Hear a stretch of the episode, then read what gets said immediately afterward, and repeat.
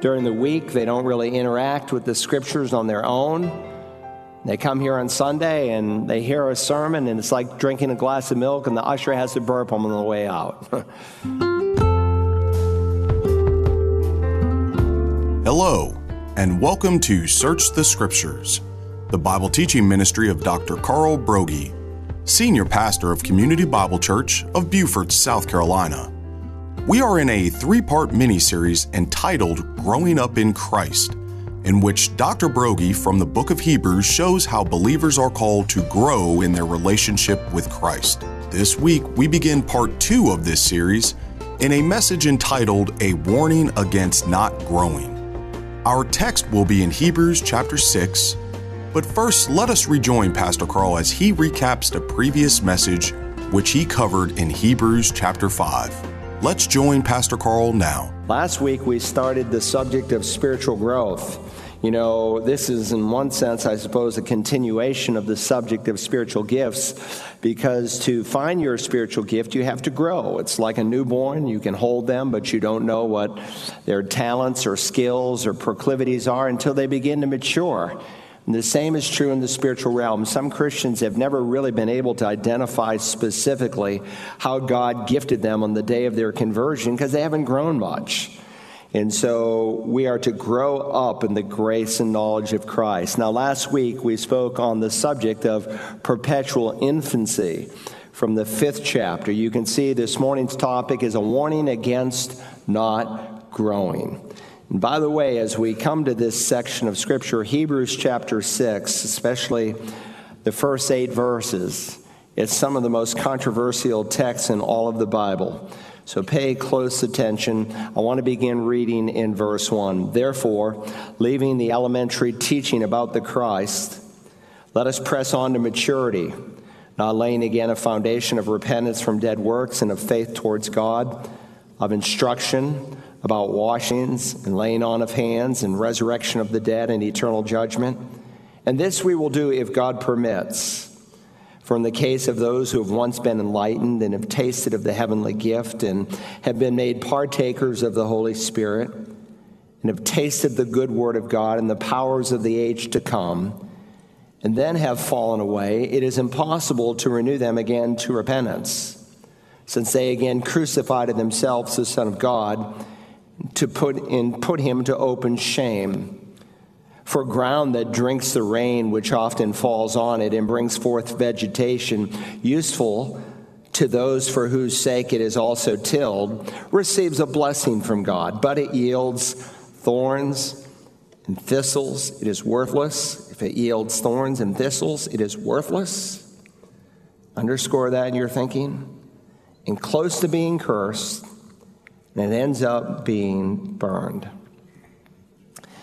When I went to seminary at the time, I considered it the best seminary in the nation that I could go to. And the reason is because it was the only seminary in the world that you worked through all 66 books of the Bible over the course of four years. You had in depth theological training, but also training in the languages of Hebrew and Greek. And their goal was not only to allow you to read the best commentaries, and most of those interact with the original language, but to equip you and to train you to actually be able to write a commentary. So when I studied this passage, in addition to my own study, I have 17 commentaries on the book of Hebrews. And virtually all of them are in agreement that this is probably the most difficult text in the book of Hebrews. In fact, one writer says of Hebrews 6 this passage is the knottiest passage in Hebrews, if not the whole of the Bible.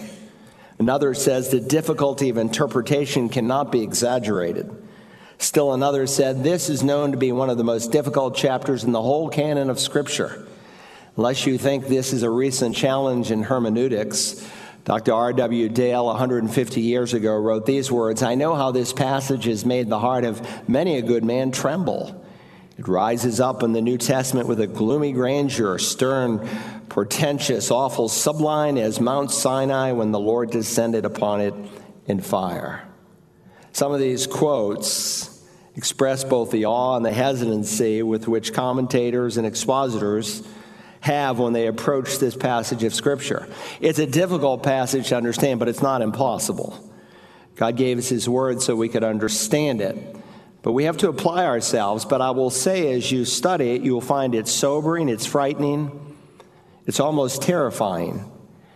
And your index level of the fear of God should be raised today unless you just have a hard, obstinate heart. Hebrews 6 sadly has been a cause of worrying concern for some who have misunderstood and misapplied this text of Scripture. Some have questioned whether or not they are really eternally secure in the faith. They've read this text and wondered is it possible once you're saved to lose that salvation?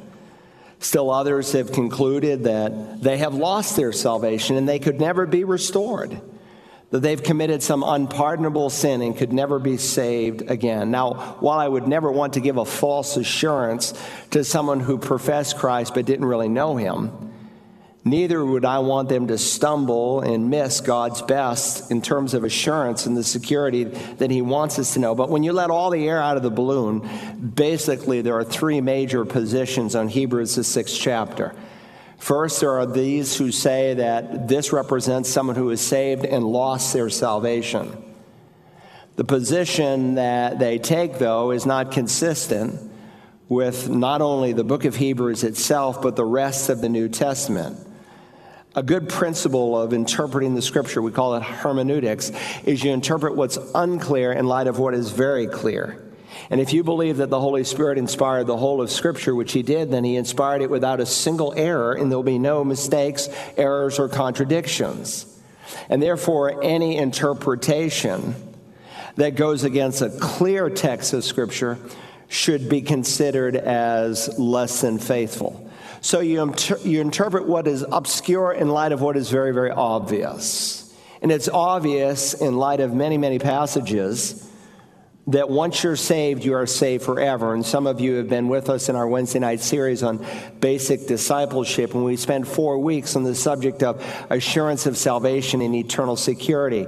And we learned that there are over 150 passages in the New Testament that affirm we are secure. There's uh, about six, seven, eight, some that are repeated twice, that at first glance seem to appear that you could lose your salvation. And this is one of the most popular that people would appeal to.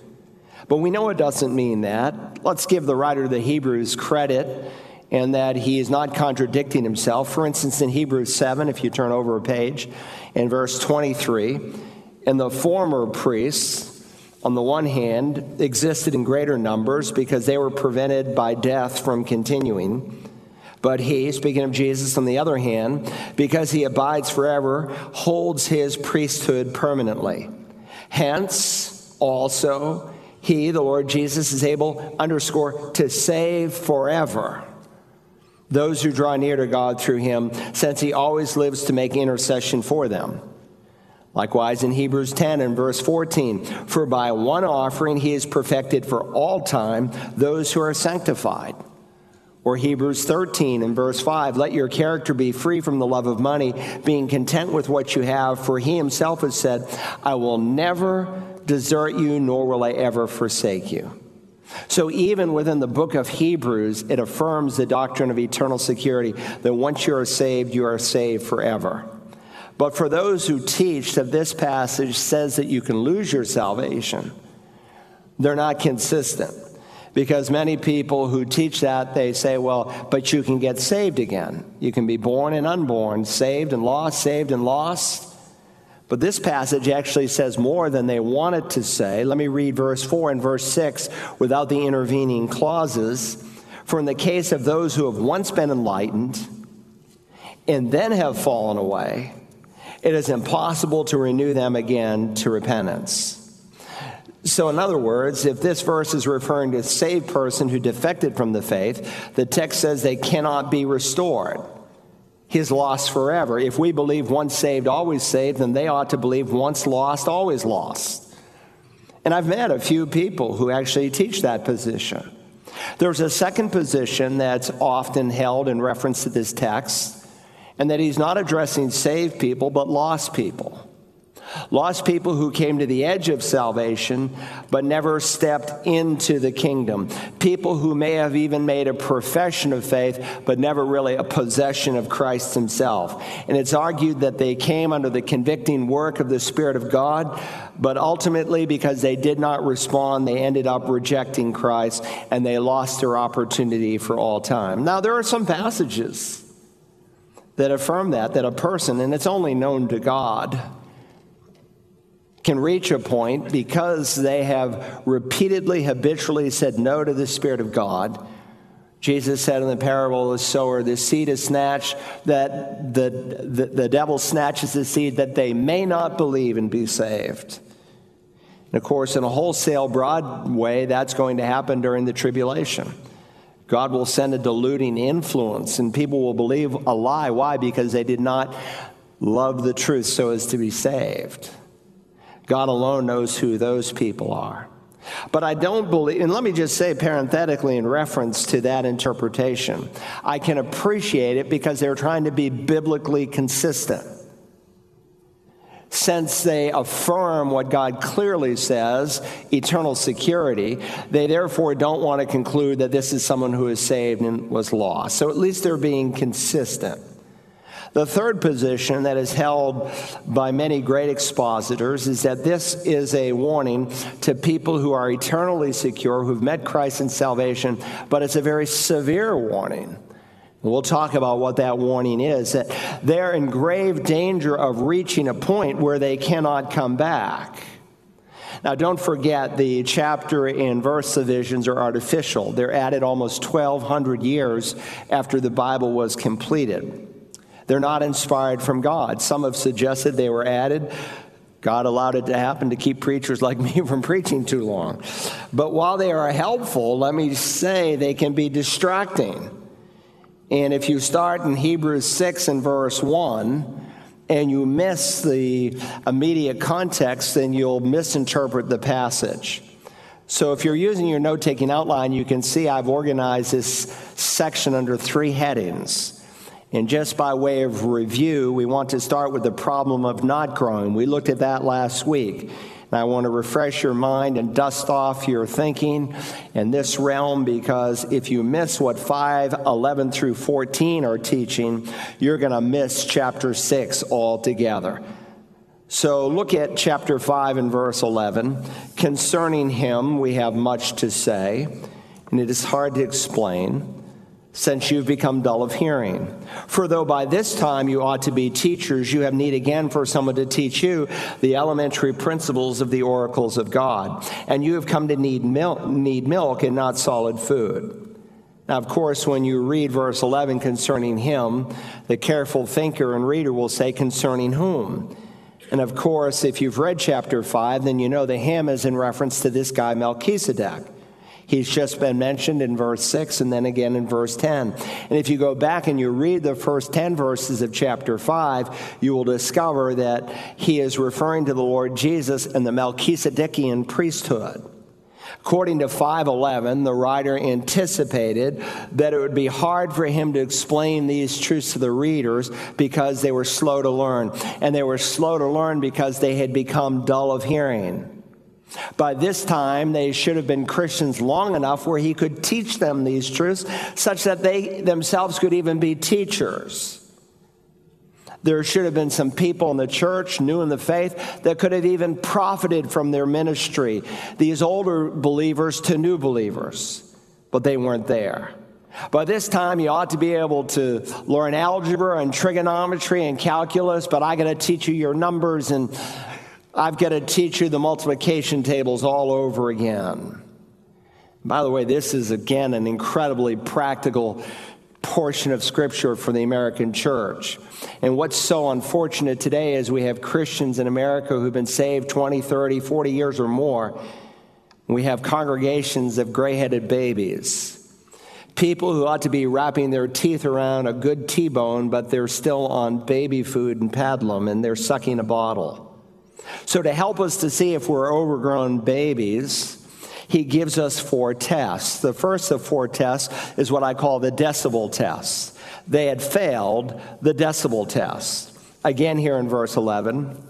Concerning him, Melchizedek, we have much to say, and it is hard to explain since you become dull of hearing. It's hard. It's hard for you to pay attention. In fact, I've been preaching just long enough where some of you are beginning to drift. You're really not listening. You're smiling. You're waving your head. The lights are on, but nobody's inside. And there's a lot of people like that. They're clock watchers. They say, gee whiz, I'm used to a 12 and a half minute sermon, and this preacher's not even out of the introduction barely. And the same attitude can be expressed in many other realms in an adult Bible fellowship and a Bible study. And a, a mark and a sign, though, that you're growing up is you're spiritually hungry. But people who don't have an ear to hear, their ears are plugged, they've not passed the decibel tests, are in trouble. So, beyond the decibel test, there's also they had failed in the dependency test. They had failed the dependency test. A spiritually stunted believer is not only someone who is dull in his ability to hear spiritual truth, but he's dependent totally on others. Again, look at verse 12. For though by this time you ought to be teachers, you have need again for someone to teach you the elementary principles of the oracles of God, and you have come to need milk and not solid food. He's talking about Christians who need a spiritual nursemaid, Christians who constantly need someone to hold the bottle for them and they haven't matured enough where they can give out even a little to other people. So I would ask you again, as I asked last week, is there someone now that you're teaching? Someone now that you're able to help? Certainly, if you're a dad and mom and you have children in a home, that's the starting place. But even beyond that, in the church, in the body of believers, maybe someone that you've introduced to Christ and some of us, sadly, if we depended on you to grow the church and to fulfill the Great Commission, to win people to Jesus and help them to grow, we would be stale and dead. And that's why 75% of the churches in America are on the decline. 10,000 churches, according to the Wall Street Journal, will close in the next five years. Churches all across America are dying and sometimes churches that have the gospel, gray headed babies who can't help the first person. They pass, they failed the decibel test, they failed the dependency test, but notice they also failed the diet test. They failed the diet test. So he speaks here about milk. He says, You've become dull of hearing. And the most they can get out of a sermon really is milk. During the week, they don't really interact with the scriptures on their own. They come here on Sunday and they hear a sermon, and it's like drinking a glass of milk, and the usher has to burp them on the way out. Listen, if the only time you study the Bible is on Sunday mornings, you're weak. And you don't need to be there, and you don't want to be there, and I don't want you to be there as your pastor. You need to begin to learn. You need to begin to feed yourself. And so here's this preacher, and he says, I've got much to say. I mean, there's so many truths I want to tell you. But he says you've come to need milk. Did you see that? You've come to need milk. An infant does not come to need milk, he's born with the need to want to suck. But they had come to need milk because they had regressed into a second childhood. There are many people like that today. They're dull of hearing. We saw the word meant no push. It's used of the sluggard in the Greek translation of the Old Testament. No drive, no hunger. They, they've spoiled their spiritual appetite and they've gone into a second childhood. Now, when he comes to verse 14, he applies another test beyond the dullness test and the dependency test and the diet test. They had failed the discernment test. They had failed the discernment test. Look at verses 13 and 14. For everyone who partakes only of milk is not accustomed to the word of righteousness, for he is a babe. But solid food is for the mature who, because of practice, have their senses trained to discern good and evil. So they lack discernment because they lacked obedience. Children lack discernment. They'll put almost anything into their mouth. We were waiting several hours for a flight decades ago in an airport, and we had just one little one at the time, Jeremy, and he was about a year old, and he was crawling around on the floor, and we're watching. The next thing we know, he grabs a dead roach and he's ready to put it in his mouth. See, that's what little babies will do. They'll put almost anything into their mouths. And that's what spiritual babies do. They can't discern good and evil.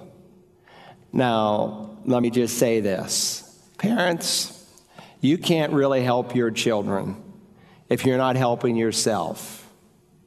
And unless you have discernment with your children, and I would say the same is true with grandparents. Oh, they want to watch such and such. Have you thought that through? Do you know that there's a whole philosophy and a message, say, behind that particular movie? Oh, just let them, they, they, they, you know, they'll be happy. And some of us, because we haven't grown, we haven't spiritually exercised, we can't discern good from evil. And it's very sad. And so you have these Christians and they, they watch these folks online and they don't even know that they're heretics. But they, you know, they have a few verses that they baptize here and there. So sounds good. And they listen to these teachers who are getting direct revelation from God and they think, well, they must be super spiritual. God doesn't speak to me in that way where, you know, thus saith the Lord and this is what I want you to do. No, that, that's, that's dangerous. That's far beyond what God has taught in Scripture. That is gross error. Those are typically false teachers or inflated believers. So we need discernment. We live in the last of the last days. I'm convinced of it. And there's a tsunami of evil that is sweeping our nation. And this culture wants to feed our children poison. And we need to know the difference. And so these Hebrew believers lacked discernment, not because they lacked information but because they lacked obedience. You see that word trained? It's the word gymnazo. We get our word gymnasium from it. They were not gymnasticizing their senses to discern good and evil.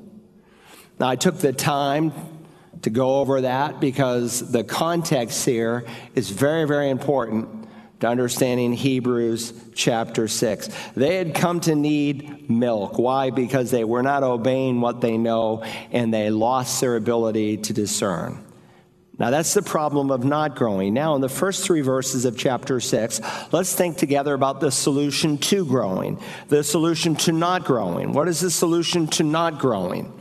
So God doesn't leave them hanging here. He provides the solution to their problem. And He exhorts them on three levels and by application, all of us. First, to grow, we must be willing to pursue maturity. We must be willing to pursue maturity. Now, you will notice the very first word of chapter 6 is the word therefore. So you know right off this is connected to what has previously been said. You always ask, what is the therefore, therefore? And contextually, it goes back to what we just studied in chapter 5. Who is he addressing in chapter 5? The lost or the saved? He's writing to saved people, and that's important. And so look carefully at his counsel here in verse 1. There are three phases that you want to think about. Therefore, leaving the elementary principles about the Christ, let us press on to maturity.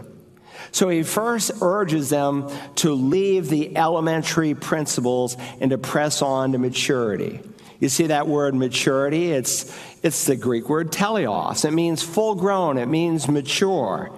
And it was an excellent translation in the 17th century when the King James rendered it perfection because it had a different nuance in that day. But he is not saying that anyone in this life can be sinlessly perfect. That will not happen until you are in your glorified body and God has completed your salvation. But nonetheless, he is speaking about a believer growing up and changing and you will notice that the writer of the Hebrews includes himself in that. Let us. So, unless you think that this book is being written by an unbeliever, then you might conclude that he's reading, he's, he's addressing unbelievers, but he's not. Let us, himself included. He is addressing his brothers and sisters in Christ. And let me remind you, my brothers and sisters in Christ, if you are not growing, you're backsliding. God doesn't make you like a fence post stuck in the ground. He's made you like a tree that is planted, that is to grow and develop and to flourish. And if you're not growing, you're, you're, you're, you're dying. You can't just stay neutral. And so he says, let us go on to maturity. And it's an imperative, it's a command, it's not an option for the obedient Christian. And, and it has a sense, the tense that's used, continue, keep on going and progressing into maturity. Now, notice the second phrase here in verse 1. Therefore, leaving the elementary teaching about the Christ, let us press on to maturity. So, again, who the let us is, I just mentioned it is critical to interpreting the entire section of Scripture. The us is not referring to the unsaved, but to those who are saved. He's, re- he's addressing Christians to press on. And so I mentioned that some take this as a war- warning to the lost. Well, number one, the lost aren't going to be pouring over Hebrews chapter 6. He's writing to believers, and it's a very serious warning. And again, to come to another conclusion is really to ignore the context, not to mention the 13 let us exhortations found in Hebrews. That would be a great study in and of itself this week. Let us together, both individually and corporately, press on to maturity. When our children were little babies, we did everything for them, but as they began to grow, they began to help us out. That's the way God designed the family. And they'd help, you know, feed the one that was younger than they. And when you begin to grow up, you begin to help other members of the family. And you should care about that. Why? Because we're members one of another, Paul will say. And a mark that you are maturing is that you're beginning to help other people. And if we're ever to grow up, we have to pursue maturity. But there's a third phrase here, again in verse 1 therefore, leaving the elementary teaching the elementary teaching. We saw last time that that was a phrase that was actually used in language construction, what we might call the letters of the alphabet. Leave the ABCs and move on about the Messiah. Let us press on to maturity, not laying a foundation again. So, to have reviewed the fundamentals of the faith all over again would have just left them right where they were babies. He wants to give them new information but they can't really receive it in one sense.